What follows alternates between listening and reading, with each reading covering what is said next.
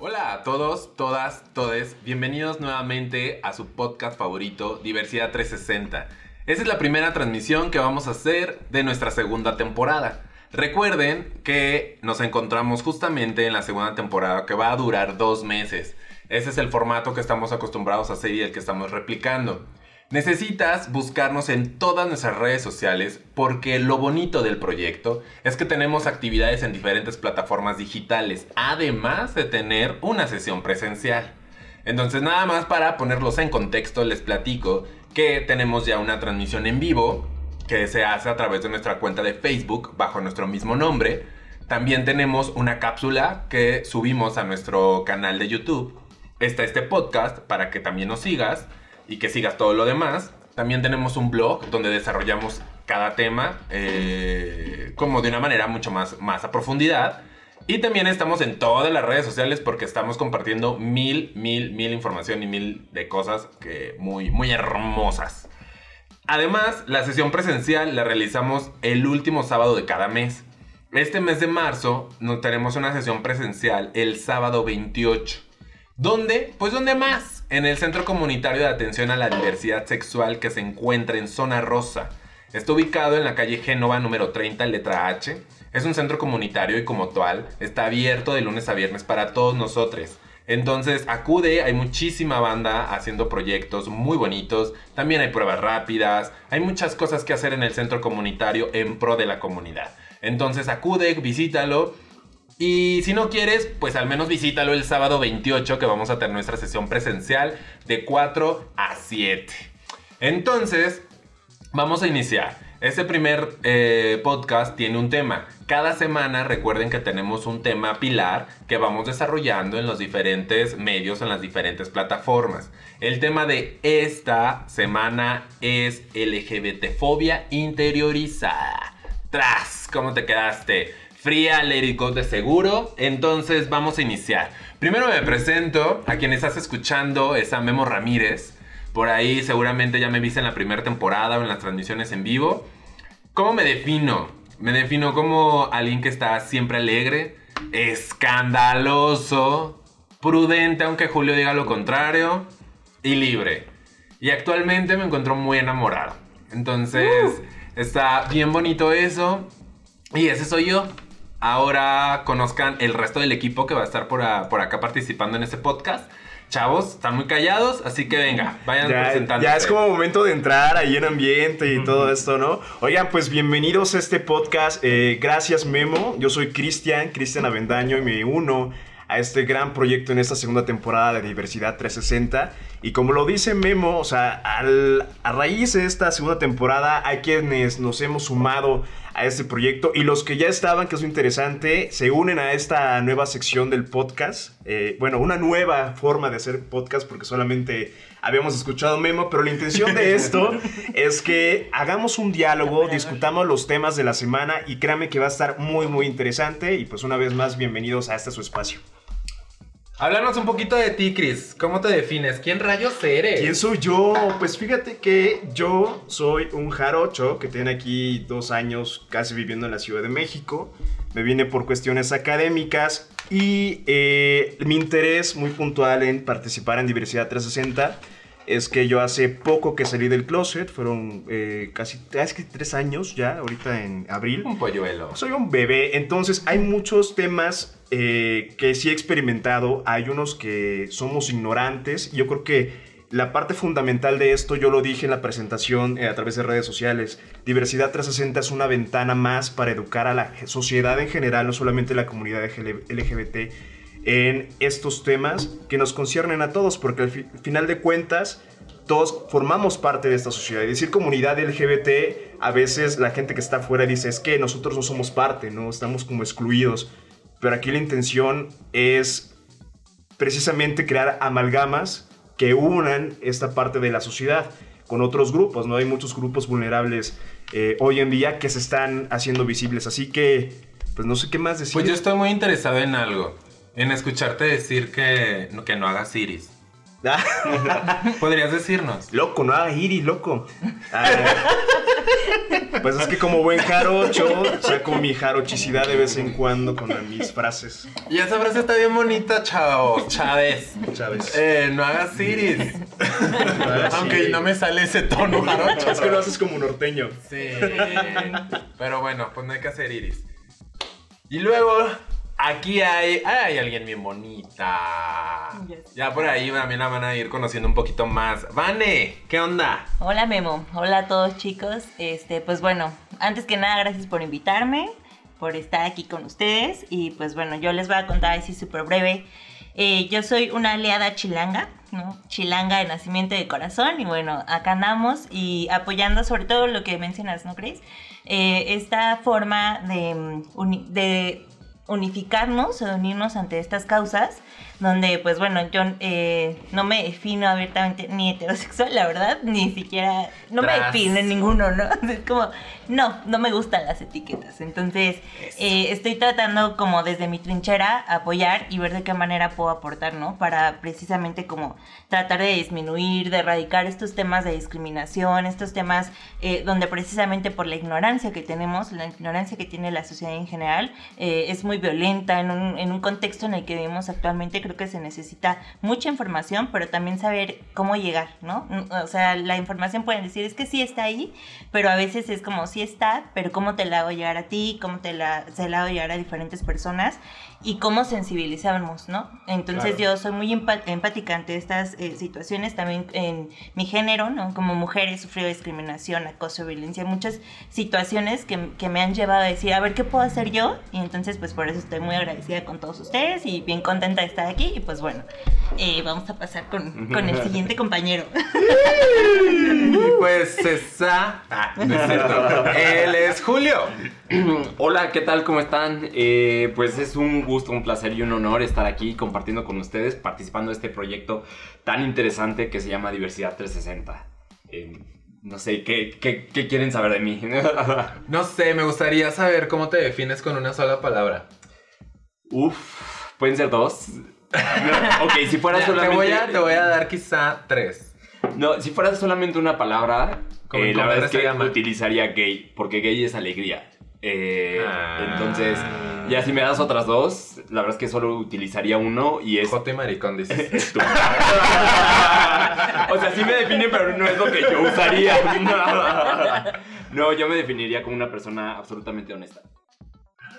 Ay, entonces- Lindy. Y me consta, la verdad es que a todos los conozco y todo lo que acaban de decir es bien, bien, bien bonito.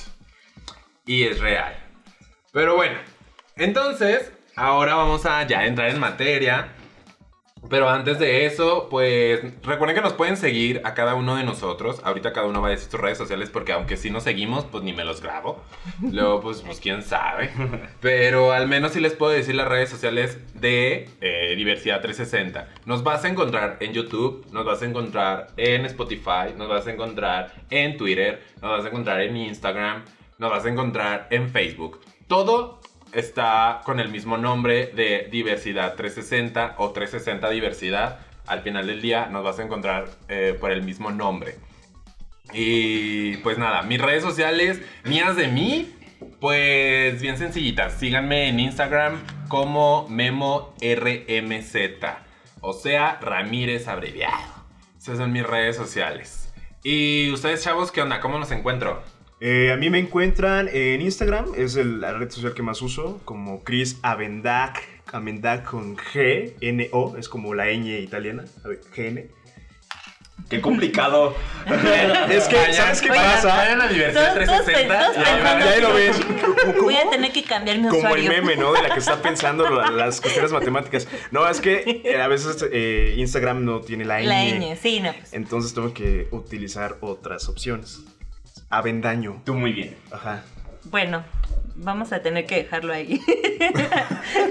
Subimos tus redes. No, el mío es Vanebim en Twitter y en, en Instagram. Con B de burro, con B de... Con B grande, sí. No, no, no, Esa es que a mí explícame lo de la grande y la chica, hija. O sea, yo sí soy generación millennial. No, ah, mira. No existe, o sea, una es V y la otra es B. La V es la de vaca. La V. Y la B es V. la B Entonces de burro. redes eran... Eh, Vanebim con B de burro, B de bueno. Gracias. Este, y en Twitter y en Instagram me encuentran así. Perfecto. Yo estoy en Twitter y en Instagram como me dicen Julio-bajo y Julio con cero en vez de O, ¿vale? ¡Qué mocho! Insisto, vayan a las redes a encontrarnos. Sí, de, de todas maneras, al final del día, si ya siguen Diversidad 360, pues ahí estamos ligados. Ahí nos van a encontrar, ahí nos van a ver, que posteamos y demás. Nos enlazamos. Pero bueno, el tema de esta semana que hemos desarrollado, ya hay por ahí una transmisión en vivo, vayan a nuestra cuenta para que la puedan observar. Tuvimos un invitadazo de honor para iniciar esa temporada. Fue la J de Dios, eh, se llama Juan de Dios Ávila. En redes sociales pues se identifica como J de Dios.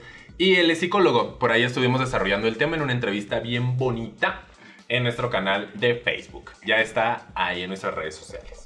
También puedes ver la cápsula que desarrollamos con Fausto. Su apellido para mí es complicado. ¿Recuerdan el apellido? Dumont, Dumont o algo así. Pero me dejó frío, impactado con tanta información que nos proporcionó. La verdad es que es alguien súper preparado en, en el tema, en muchos temas. Él actualmente incluso se encuentra como maestro en la UNAM y hasta ya hizo un libro, chavos. Entonces se los vamos también a compartir. Esa cápsula la encuentras en nuestro canal de YouTube. Y ahora que sigue, pues nada, pues esta transmisión en podcast bien bonita, donde es una charla como más íntima, el enfoque es más eh, interactuar entre nosotros mismos. Y antes de iniciar con el tema, quiero darles una definición sobre la homofobia interiorizada. El tema lo quisimos llevar a la LGBTfobia interiorizada, porque al final del día, cada uno de nuestros contenidos tiene el enfoque de llevarlo a toda la comunidad. Sin embargo, también eh, hay que ser realistas y este concepto a nosotros nos llegó y salió desde el libro Quiérete mucho, que lo escribió Gabriel J. Martín, donde empieza a tratar el tema de la homofobia interiorizada. Entonces de ahí vamos a partir. Ya si vas a la cápsula, Fausto nos acaba de actualizar y nos acaba de dar los nuevos términos y nos acaba de decir las nuevas tendencias sobre estos conceptos. Entonces por ahí también ya andamos más actualizados. No crean que, que el quiérete mucho es la última versión de las cosas, no. Aunque también Fausto nos platica que pues, no hay mucho que leer, no hay mucho que ver sobre los temas. Entonces, bueno, vamos a, a utilizar lo que hay, chavos. Y mm, les voy a leer nada más un fragmento del capítulo 9 que se llama Las secuelas de la homofobia, homofobia interiorizada, de este libro que les digo. Y nos dice, homofobia interiorizada. Apréndete el término porque vas a leer mucho sobre él de ahora en adelante. Homofobia interiorizada es la interiorización en un homosexual de la violencia simbólica entre los homosexuales. En palabras de Herek, es la, la aversión hacia los propios sentimientos y comportamientos homosexuales, pero también la actitud hostil y de rechazo hacia otras personas homosexuales. La denigración de la propia homosexualidad como estilo de vida aceptable, la falta de voluntad para revelar a los demás la propia homosexualidad, la percepción del y del miedo al estigma asociado con ser homosexual y la aceptación de los estereotipos sociales sobre la homosexualidad. Hay mucho más en el libro, eso nada más quisiera ponerlo como un contexto previo muy muy de libro, muy cuadrado, muy aburrido, pero de ahí quiero justamente partir de esta definición para ponernos en contexto. Algo que le quería dar forma a esta charla es que antes de poder hablar sobre la homofobia interiorizada y de qué significa el trabajo que uno lleva a cabo a través de este tema, pues primero quisiera platicarles sobre salir del closet. Porque creo que es lo, es lo primero que, que uno se enfrenta antes de empezar a ya desarrollar o trabajar estos términos como la homofobia interiorizada. Dicho eso, la verdad es que mi historia, yo tengo, soy una persona muy afortunada, por eso incluso decidí empezar a hacer este tipo de proyectos como Diversidad 360, porque yo vivo en el privilegio. Yo vivo en el privilegio, en el, en el, en el entendido de que tengo una familia que me acepta, en el que a mí me preguntaban desde antes de que yo saliera, me decían, hijo, ¿te gustan los niños? Ya dinos, ya dinos, la verdad, no pasa nada. Pero yo seguía diciendo que no, que lo mío eran las mujeres y pues cuál, nada más me estaba engañando. Entonces, pues mucho de eso es la homofobia interiorizada que por allá les iré platicando.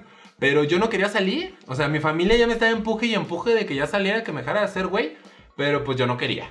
Entonces yo salí cuando ya me sentí eh, más eh, seguro de, de mi decisión y lo hice por ahí de... mm, No sé qué edad tenía, andaba en segundo semestre de prepa. Ya ustedes más o menos calcúlenle con enfoque en las, en las etapas estudiantiles.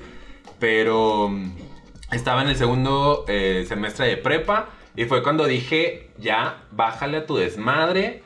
Deja de estar lastimando a las niñas porque tuve novias. Aunque no lo crean, no siempre fui tan eh, afeminado. Antes era un poquito más reservado, justo por la homofobia interiorizada. Entonces llegué a tener novias. Saludos a todas ellas. Las- Sufriendo. Que, la- que las tengo en mis redes Amiga, sociales. date cuenta. Ya después también me las encontré en el trabajo y demás.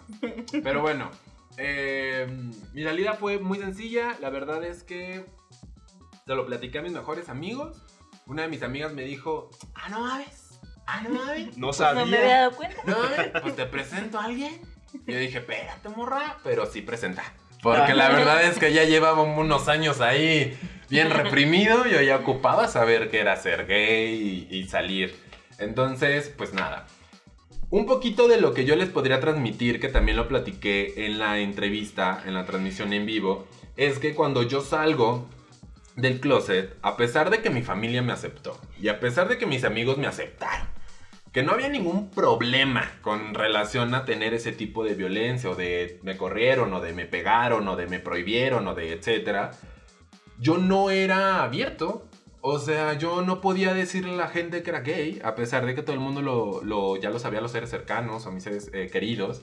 Le, me seguía como escondiendo, seguía besándome con alguien escondidas, eh, seguía temeroso de que en la calle, por ejemplo, en esa época, si alguien, yo pasando, me gritaba, ¡Hora, Joto! No saben lo feo que sientes. ¿Cómo te gritaban? te- ¡Hora, Joto! Este, no sabes cómo te sientes, te, te sientes expuesto, te sientes inseguro, te sientes avergonzado. Y la verdad es muy feo vivir eso y pasar por eso. Eso es la homofobia interiorizada para mí. Yo así lo empecé a conocer antes de identificar estos conceptos y de aprender mucho más sobre ello y de ser una persona mucho más empoderada. Pero ya no voy a acaparar más. Por ahí va, va mi historia y mi salidita del closet. Eh, ¿Cómo les fue a ustedes? Cuéntenos. Eh, pues a ver. Es que yo creo que eh, la salida del closet, eh, varios tenemos esta. atravesamos por la misma situación. Eh, si ustedes ven la, transmisión en vivo, eh, hablábamos de que todos pertenecemos a un mismo entramado social. Un mismo entramado social que viene de eh, lo patriarcal, que viene del machismo, y que los comportamientos están muy sesgados en que un comportamiento debe ser de hombre y un comportamiento debe ser de mujer. Tú estabas platicando ahorita tu homofobia interiorizada, pero ¿qué sucede cuando tenemos homofobia interiorizada individual y cuando la tenemos hacia el resto de la comunidad LGBT? Mm, es muy común cuando sales del closet tener esta, este discurso de eh, soy gay, soy un hombre homosexual, que me gustan los hombres, me comporto como hombre, ayer lo, eh, lo decían en la, en la transmisión, eh, en las redes sociales. Y este es uno de los problemas, creo que más fundamentales para romper y quitarte tu homofobia interiorizada. Es muy difícil cuando vienes de todo un discurso, de toda tu vida, y de repente sales del closet, te introduces a estos temas de la comunidad LGBT, no sabes, o sea, estamos trabajando desde la ignorancia sobre la experiencia. Entonces yo creo que sí es muy importante que cuando alguien sale del closet o quiere salir del closet, es muy necesario que tengas a alguien en quien apoyarte. De- decías, ¿ibas a decir algo? Po- Podía hacer un paréntesis ahí. Si quieres hacer un pequeño ejercicio rápido, eh, toma un papelito, una pluma y pon la palabra hombre, dos puntos, y pon la definición que tú consideras que es ser un hombre. Analízala. Porque seguramente por ahí muchos o más de uno, la definición de un hombre que hoy tienen en mente es ser alguien muy macho, muy valiente, muy masculino, muy una onda muy agresiva, muy, muy este juego de la lotería donde sale el valiente. Eso es un poquito de lo que para esta sociedad eh, predominante mexicana o latina eh, es como la definición. Entonces, podrías hacer ese pequeño ejercicio nada más con un poquito de introspección. Defíneme así rápido sin pensar, ¿eh? Sin pensar, sin irte a googlear, sin irte a nada. Defíneme para ti qué es ser un hombre y desde ahí te puedes dar una retro acerca de lo que tienes construido y de lo que tienes que empezar a cambiar. Porque hoy la definición de hombre ya no es la misma y ya no hay que cerrar la definición de un hombre con esos estereotipos absurdos. Hoy un hombre incluso hasta se puede pintar las uñas y les platico algo rápido. Me pinté las uñas para un evento, el EDC, fue por primera vez y me las pinté bien bonitas. Entonces llegué a la oficina con las uñas pintadas. Bueno, ya me las había despintado, pero se me notaba un poquito porque no me las despinté bien. Porque, Es mi primera vez. Es mi primera vez. Este, ¿Saben qué me dijo la señora de la limpieza? Me ve y me ¿te pintaste las uñas? Le digo, sí señora, fui a un evento. Me dice, ¿y por qué te las pintas? Y yo, "Ah, pues es que era un evento, señora, pues para verme bien locochón. Y me dice, pero es de niñas. Y yo, ¿Y tú qué? "No", Y saben que yo, pues sí, pues sí, señora. Yo ya sé que la señora, eh, aunque nos llevamos y nos llevamos muy bien y es muy divertida, la señora está muy mal informada. Pero, pues por ahí uno también decide sus luchas. No voy a andar ahí educando a todas las personas. Pero, Sí. pero bueno, entonces siempre le doy por su lado. Y me dice, lo que más me gustó fue que me dijo, pues eso es de niñas. Y tú aunque quieras, no vas a ser una niña. Y se va. Entonces, Y me pero yo no dejó- quiero ser Y me niña. dejó en la cocina tragándome mi atún. Y pues me da medio risa, porque justo es eso, es la señora en su concepto de qué es ser un hombre. Un hombre no puede pintarse las uñas. Carajo, claro que podemos y no dejo de ser un hombre. Nada más ese era mi, mi paréntesis. Sí, bueno, pues cerramos paréntesis, nada más cierro el, el tema anterior. La importancia que debe de, de tener alguien cuando sale del closet es tener un apoyo.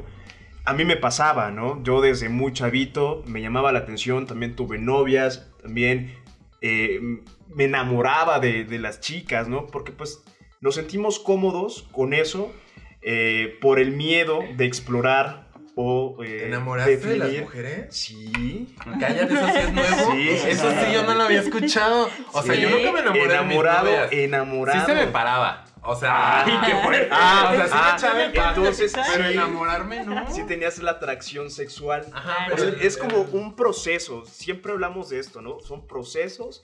Y hay un momento en que tú tienes que descubrir qué. Y otra cosa de las que te, te aferran o te estancan es la presión. La presión social no solamente de la gente fuera de la comunidad, sino de la gente dentro de la comunidad. Es muy cierto que, que existe este, el famoso eh, el radar, ¿no? El gaydar. El gaydar, Ah. exactamente. A mí no me funciona, chavo. Entonces, Yo sí lo tengo bien roto, hija. a mí me pasaba que alguien se daba cuenta, ¿no? Porque todos tenemos este punto de, de liberación de nuestra feminidad. Y no quiere decir precisamente que seas homosexual. Entonces, a mí me cohibía mucho de que yo escuchaba un rumor. Ay, es que puede ser. Y yo por dentro decía, pero es que sí es cierto.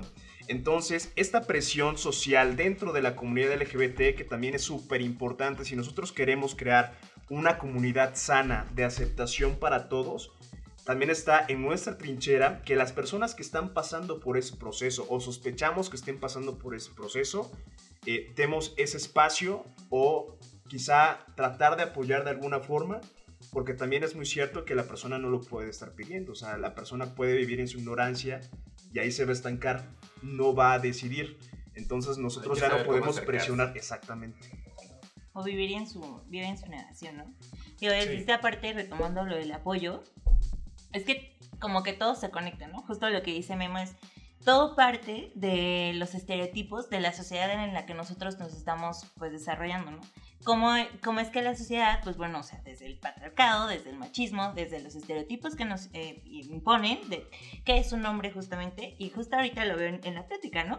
También, eh, ¿te enamoraste? de- Claro, el amor es libre, o sea, Sí. justo es eh, homofobia Tenemos, es como obvia interesada hablando. ¿no? Pero justo, o sea, Sí, claro. claro. porque, o sea, no es que sea algo malo, eh, es como, por ejemplo, desde mi parte es, yo voy aprendiendo de, eh, de, lo que leo, de todo, y voy detectando cosas. Porque yo viví, o sea, con el estereotipo, por ejemplo, de ser la novia, de, ya sabes, y yo decía, pero sí, por ejemplo, eh, hablando del amor y de la sexualidad, para mí era como, no puedes, este, eh, así, un breve, un breve comentario, ¿no? Fue como, no, no dejes que los hombres te toquen porque ellos solo quieren colchoncito. Y yo decía, ¿qué es colchoncito? Me decía mi mamá, ¿no? Y yo, pero bueno, yo decía, ¿qué pasa si yo también quiero colchoncito? O sea, ¿por qué no lo voy a dejar? Y justo es en eso, ¿no? En estos ah. estereotipos en los que creces, entonces es como, no dejes esto, esto está mal visto, los hombres no pueden, o, las niñas, o por ejemplo, yo siempre he sido muy curiosa y no me he permitido, em, pues, conocerme y conocer mi cuerpo y lo que quiero y he estado eh, con hombres, con mujeres, porque digo, güey, también me gustan, ¿no? O sea, y justo es romper este estereotipo desde eh, lo sexual, ¿no? Decir, sí, también me gusta estar con mujeres, sí he estado con mujeres y he sido muy placentero y muy rico, pero también en el amor, de, ¿por qué el amor lo etiquetamos en igual, ¿no? En heterosexual o en, en, la homosexualidad, ¿no? Entonces, eh, cómo todo eh, viene parte ¿no? de nuestra sociedad y de cómo estamos educados. Entonces, y, y lo que es es un poco de, de la señora, ¿no? No es tanto que, o sea, digo, entender cuál es el contexto, y justo lo que decías, hay batallas que no voy a pelear porque, por ejemplo, no sé, o sea, personas de 60 años que ya tienen toda una construcción hecha, toda una vida bajo esa construcción, ¿cómo se las vamos a quitar, no? El tema es cuando eres adolescente y no tienes esa madurez para saber qué batallas pelear y cuáles no. Entonces, o sea, por ejemplo, desde mi experiencia, para mí lo más fuerte, o sea, yo típico chavito que se da cuenta que es gay y, y puta, o sea, me educaron en una religión eh, católica en la que pues ser gay estaba mal. Entonces yo no quería que la gente supiera porque eso estaba mal. Eso es la homofobia interiorizada, es me estoy rechazando a mí mismo, odio algo de mí y quiero sacarlo de mí mismo. Y entonces en ese afán como de que no se me note, de voy a tratar de tener una vida normal entre comillas, pues en la prepa pues ya, o sea, se me salía la pluma, pues. O sea, a mí desde chiquita se me nota, hija. En los tacones y todo. imagínate, llegaba, en tacones a la prepa, pero no quería que se me notara. en la secundaria bien entallada con... Una minifalda muy varonil, por cierto. No, entonces, la verdad es que, o sea, yo con este miedo de que se me notara y de repente cuando me pasaban al pizarrón en la prepa para exponer o algo, yo salí, empecé a salir bien a los 18, me di cuenta que soy gay a los 14 y a los 16 fue cuando elegí dejar de rechazarme a mí mismo. O sea, dos años. Sí, o sea, de que me di cuenta de que me atraían los hombres, a que pasé por algo tan difícil que elegí amarme a mí sobre lo que decían los demás pasaron dos años, pero fueron los peores dos años de mi vida, porque eran dos años en los que no me podía levantar sin decir, ¿qué hago para quitarme esto? Entonces, o sea, en, ese, en esos, justo en esos dos años, yo así, no quiero que se me note, no quiero que la gente sepa, eh, pasaba el pizarrón y los hijos de la chinga de mi grupo me empezaban a cantar, querida. Y yo, güey, no mames, o sea, más allá de la burla o el bullying, es como, güey, se me nota güey, ya se dieron cuenta. Y me quería morir. O sea, neta era súper difícil. Entonces, en ese momento yo no tenía esa madurez de decir, güey, esta batalla no me importa, esta gente qué. ¿No? O sea, al final va a terminar barriendo los pasillos, hija. O sea, y neta, en el momento en el que yo dije, güey, me vale madres, si se me nota o no. Y un día, ya cuando había pasado por toda esta etapa, me volvieron a cantar y lo que hice fue empezar a bailarles. Ese no, día. No, desde ahí hasta el inframundo. Hija, hija. Ese fue el acabose, hija. O sea, porque me di cuenta de que realmente no hay que darle gusto a los demás. Es sentirte bien con quien eres. Y empecé este proceso de aceptación. Pero fue difícil. O sea, neta, te quieres morir. No quieres que nadie se entere. Y eso es el closet. Y justamente es como lo que decía Chris, ¿no? El apoyo, ¿no? Esta red de apoyo eh, que supongo, o sea, es más difícil pasar algo solo que, que empezar. ¿no? A mí me tocó, por ejemplo, ser el apoyo de uno de mis mejores amigos. Entonces, él pues justo, eh, también cayendo en estos estereotipos, había cosas que yo veía y decía, güey, no, no me, o sea, no, pero bueno, está bien, tenía su novia, que curiosamente, la novia, años después, la novia fue, este, años después salió ella, y ella es lesbiana, ¿no? Entonces, se juntaron ahí, pues, para hacer sus tapaderas. Pero justamente era este lo, que comentaba al inicio del podcast, que esta eh, esta forma mía de ser, de apoyar a la gente, siempre me, o de luchar por estas causas, o de decir, güey, ¿por qué chingados nos tienes que meter en una etiqueta y nos tienes que ver mal? Y cuestiones eh, que a mí me llevaron desde mi vivencia personal eh, de, otro, de otras situaciones, me llevaron hacia, hacia estas eh, otras causas, ¿no? Entonces con él, pues fue justo eso, ¿no? Yo, cuando él me dijo, ¿sabes qué? Es que soy gay, yo dije, ah, qué chido, pues está bien, o sea, no te, pues no te sientas mal por eso, y yo te quiero buen y cosas así, entonces jamás voy a olvidar sus palabras, ¿no? O sea, fue, Ah. él fue como, es que tú siempre estuviste y yo te quiero mucho y entonces eh, pues es, es una Sí. relación muy entrañable, ¿no? Pero sabes qué, qué fortuna, eh, Vane, eh, que tú has vivido eso y que tú has sabido cómo tomarlo, porque Sí. a mí sí me llegó a pasar con mi última exnovia, no, no hemos tenido la oportunidad de hablarlo de frente. Paréntesis, ¿cuántas novias tuviste? No. Uy, eh, Era noviero. Entre es 5 y porque- 10. como 10 tres a o 20. cuatro, Ah, ok. fueron tres o cuatro, sí, sí, sí. Pero con la última que fue con la que duré más Yo años. tuve tres. Ah, so- ya competencia, qué, Sí, ya sé. qué tan machos somos teniendo machitos. novias. Ya, ¡Eso! Bravo, homofóbicos. Lo están haciendo muy bien. Estos son los ejemplos de lo que no deben hacer. Pero hablando de los polos, a mí un amigo me contó una anécdota que se lleva con esta chava y le preguntó, oye, ¿Cristian es gay? Y él no supo qué decir porque no le, no le pertenece esa decisión de decírselo, ¿no? Incluso Tiene que consultárselo la persona. Entonces, conozco por, por mis círculos sociales que sí ha habido como este tema, o, o yo lo pienso así, no hemos tenido la oportunidad de hablarlo, ¿no? Pero que hay chicas que es como un shock, como la persona de la que estuve enamorada, con la que tuve sexo, con la que sentí algo, porque sí pasó, o sea, tampoco es desprestigiar lo que haya pasado en esa historia. Entonces son dos polos muy importantes y creo que las chicas heterosexuales que nos están escuchando, si llegan a pasar por esta situación, lo primero que tienen que hacer, yo digo siempre para todo y no solo temas de la comunidad, la empatía es súper importante. Ponerte en los zapatos de la persona que está enfrente. Besototes a Dana Paola. ¡Ah! so! Porque, ¿cómo es la frase? Eh, una- un novio menos y una, Una amiga más. Exactamente. Hashtag. Hashtag. Entonces sí es muy importante eh, que, que- que sepamos, primero, ser empáticos y la otra, si nos importa la persona y pasa en cualquier tipo de temas tabú, eh, investigar acerca del tema para poder apoyarlo. Informarnos. Y regresando a la experiencia de Julio, tenía ahí guardado que es muy importante ese momento de decisión. Nosotros podemos ser víctimas de nuestro entorno, de los factores externos, del machismo, del patriarcado, etcétera, de todos los discursos, y por eso nos sentimos así, ¿no? Pero también cuando tú te sientes encerrado y ya empiezas a ser consciente de que todo esto, eh, pues es malo, una para ti, es malo para también la comunidad, y hay un punto de decisión en el que tú dices, me quedo aquí o hago o tengo acciones para poder este, salir adelante. Y, o sea, es lo que yo estoy haciendo en este momento. Yo tuve ese, ese punto porque también seguimos teniendo homofobia interiorizada, incluso la gente Claro. que está fuera del closet, ¿no? Entonces, ahí sí es, es fundamental tener ese punto de partida para decir, hoy voy a cambiar.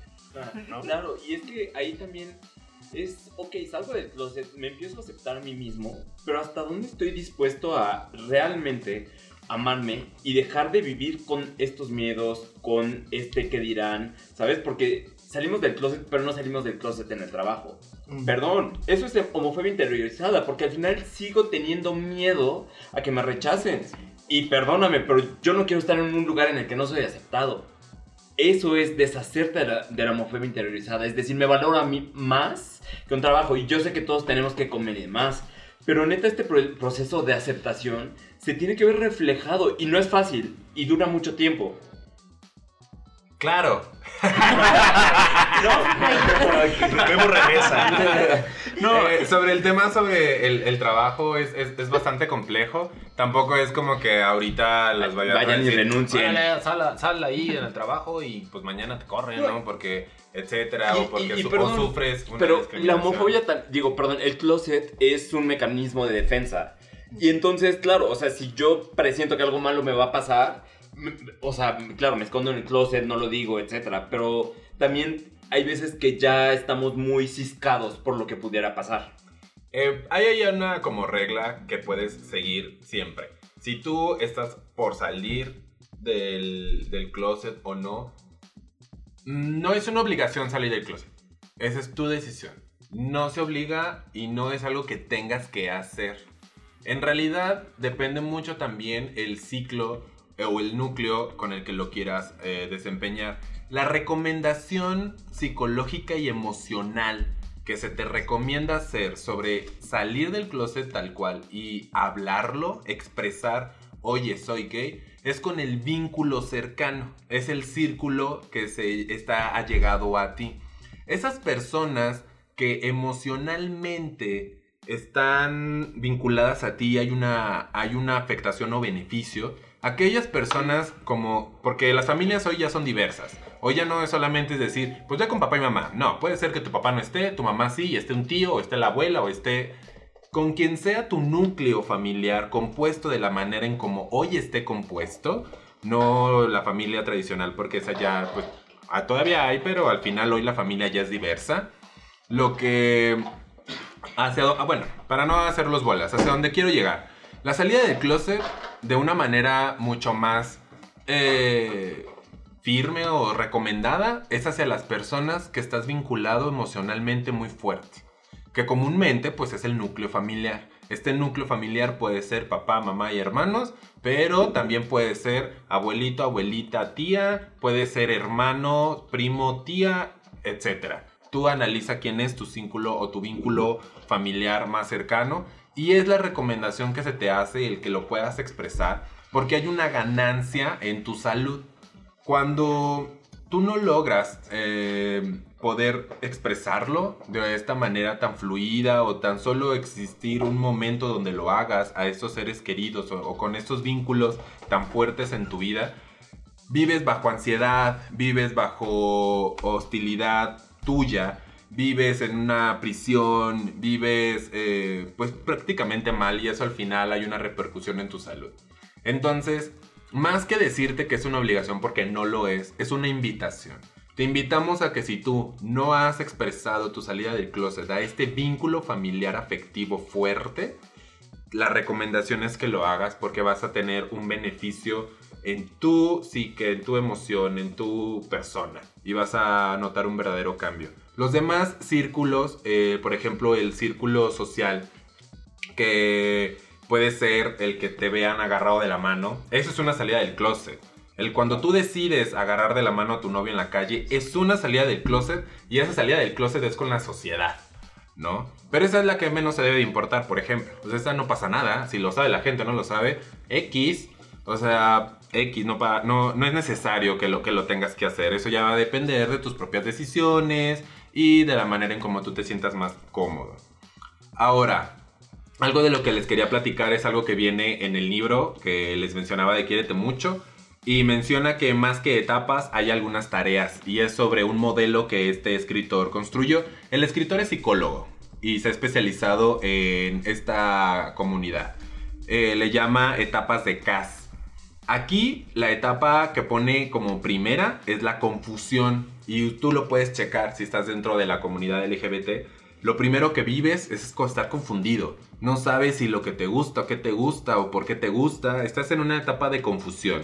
creo que todos lo vivimos. O sea, en algún punto cuando o sea, me di cuenta que me gustaban los hombres era, no, no, no, no, esto es una etapa.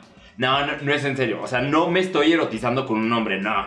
O sea... ¿Por qué se me paró cuando vi al futbolista con el shortcito pegadita? ¿Será que sí? ¿Será que sí? Entonces, en esa etapa, él pone una tarea que sería la tarea que cada uno tiene que hacer, y es trabajar con tu inteligencia emocional. Y aquí la palabra clave que él pone es la negación. En esta etapa donde es la confusión y donde tienes que trabajar la inteligencia emocional, ahí la palabra que tienes que tener bien clara es la negación, porque es donde vas a estar negado, es donde dices, no puede ser, no quiero serlo, porque a mí, maldita sea, esa es la primera etapa. La segunda, la etapa que pone es la comparación. En esta etapa menciona que la tarea que hay que hacer es la gestión de pérdidas y la palabra clave es pérdidas. ¿A qué va esto? Cuando tú sabes que eres gay, ¿qué perdiste? Perdiste la posibilidad de construir un matrimonio, perdiste la, posibilidad de tener una familia, hay muchísimas pérdidas que gracias a Dios hoy muchos activistas y muchas, muchas organizaciones nos han dado un- una nueva No, pues, pero posibilidad. perdóname, o sea, la verdad es que sí es un duelo. En, en mi caso, claro, como yo lo viví, fue como de, puta madre, toda esta idea que yo había construido de mí durante 14 años se está yendo a la verga. Claro. Ese, ese que yo creí que era, ese Julio que yo pensaba que iba a ser en el futuro, ya no existe. Ya no está. A partir de este momento es diferente.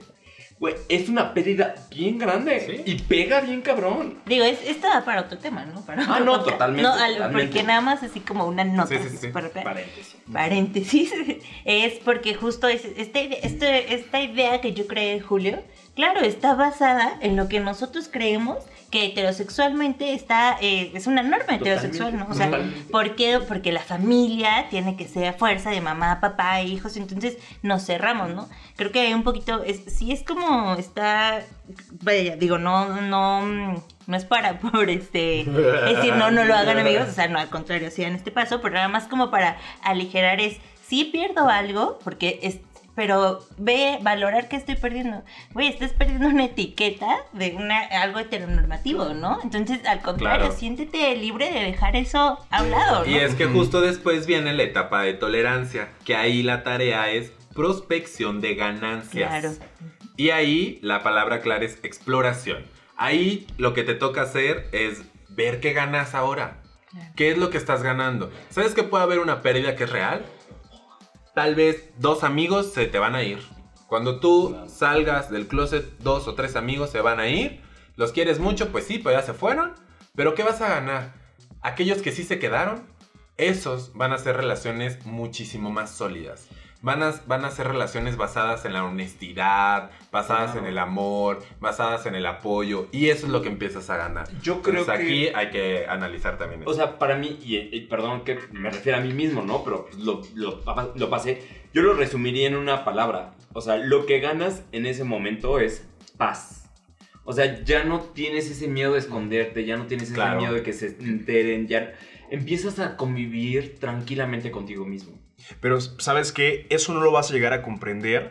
O sea, hay que ser muy pacientes también en esto. ¿no? claro. No Sí, es claro. porque la gente te puede decir, o le- les podemos decir en este momento, atrévanse, háganlo, eh, trabajen en ello. Pero es, Atrévete, atrévete, te- pero es que es una cuestión de tiempo.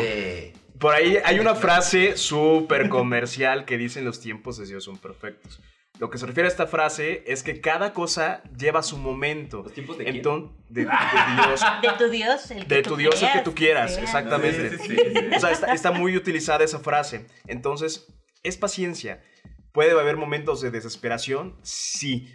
Pero en nosotros está en ir trabajando eso. Y no vas a salir del closet ahorita. Tu homofobia interiorizada no se va a solucionar Uy, no. ahora. ¿no? Lo que sí, este. Bueno, ya se sale un poquito del tema lo que voy a decir. eh, para que continúes, Memo. Pero yo creo que dentro de la comunidad hace falta reconocer. Porque nosotros somos tres, homo- tres homosexuales hombres en la mesa. Entonces, reconocer que todavía hay. un- Privilegiados, además. privilegiados porque somos hombres, cis hombres. Entonces hay todo un espectro de parte de la comunidad que no estamos tomando en cuenta en este momento. Y todo esto aplica para cada uno de ellos.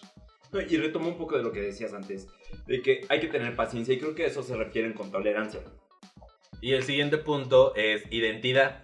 La tarea es identificación. Eh, Acá en el libro, pues como está enfocado al homosexual, viene la identificación homosexual.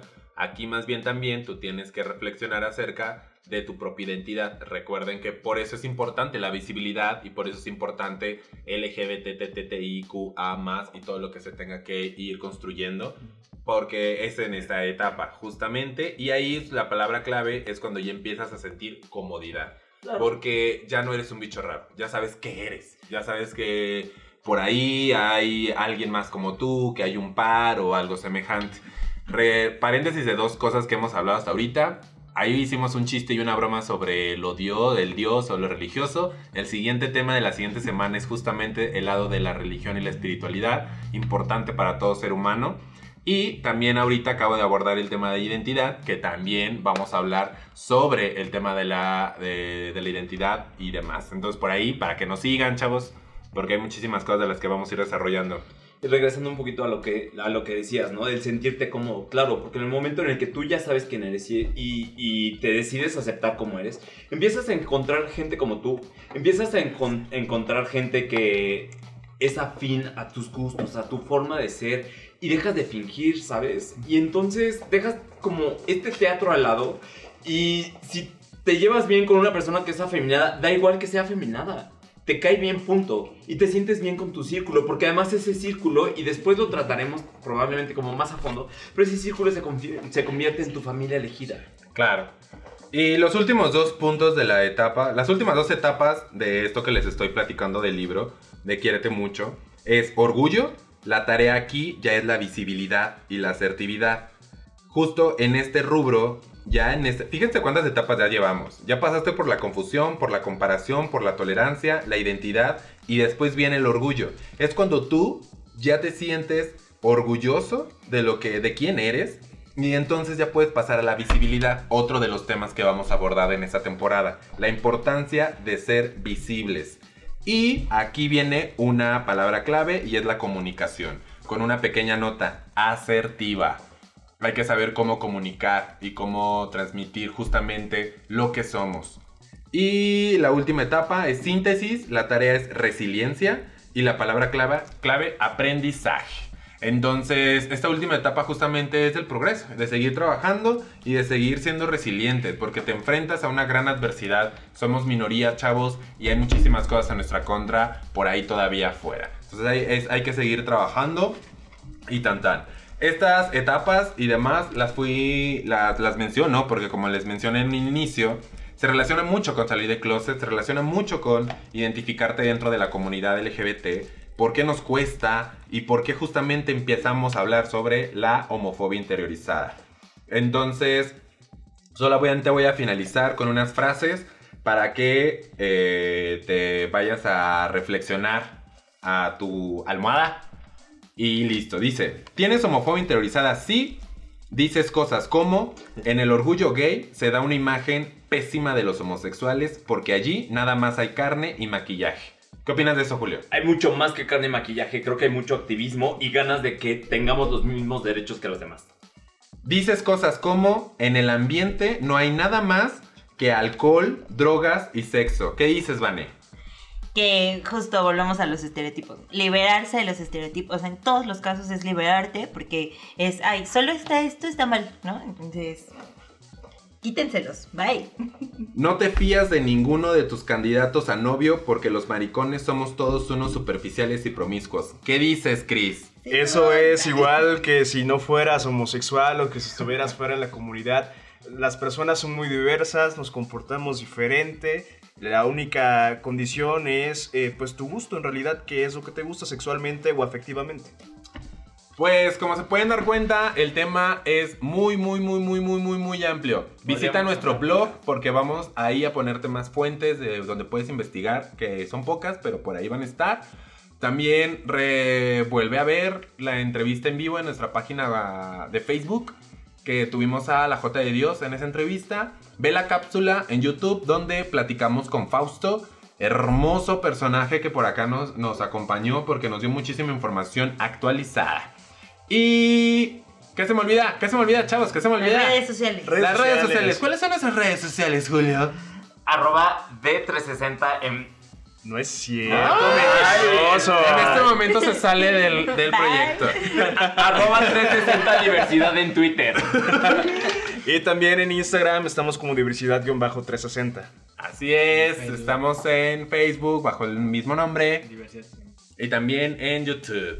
Eso. Entonces, Síganos. síganos a nuestras propias cuentas, síganos también en Diversidad 360 y Julio. Eh, por favor estén muy atentos, la próxima, eh, la próxima edición de nuestro en vivo va a ser sobre cómo estamos a veces renunciando a nuestra religión para podernos aceptar a nosotros mismos. Se va a poner muy bueno, entonces les recomiendo que neta estén muy pendientes de nuestras redes sociales. Oye, si también si tienen alguna duda, si están pasando por un proceso similar, estamos ligados al centro comunitario también de la comunidad Claro, LGBT de claro. la Ciudad de México. Nosotros podríamos ser un puente para ayudarlos a luz por allá. Así que no duden en contactarnos en cualquier momento, no solamente para ver nuestro contenido, etcétera. Si, si tú necesitas un punto de liberación o información que es importante, no dudes en contactarnos. Bueno, cierro con agradecer siempre el apoyo que nos brinda el Centro Comunitario de Atención a la Diversidad Sexual de la CDMX, ubicado en Zona Rosa, calle Génova, número 30, letra H. Tiene las puertas abiertas como todo centro, puedes hacer muchísimas cosas en él. Acude y principalmente visítanos el sábado 28 de 4 a 7. Hablaremos de los cuatro temas del mes con todos los expertos invitados. Sábado 28 de marzo. 28 Ay, de marzo sí, de 2020. sábado 28 Porque puede de ser que lo estén marzo escuchando en el de 2021. 2020, o sea, claro. Bueno, ya si- pasó. Si, lo escuchan en el 2021, seguramente habrá algo en redes. Entonces, ya les estaremos Ya ahí. informando. Eh, por pues, eso tienen que seguirnos. Claro. es todo. Besotote. Bye. Bye. Abrazo. Besos.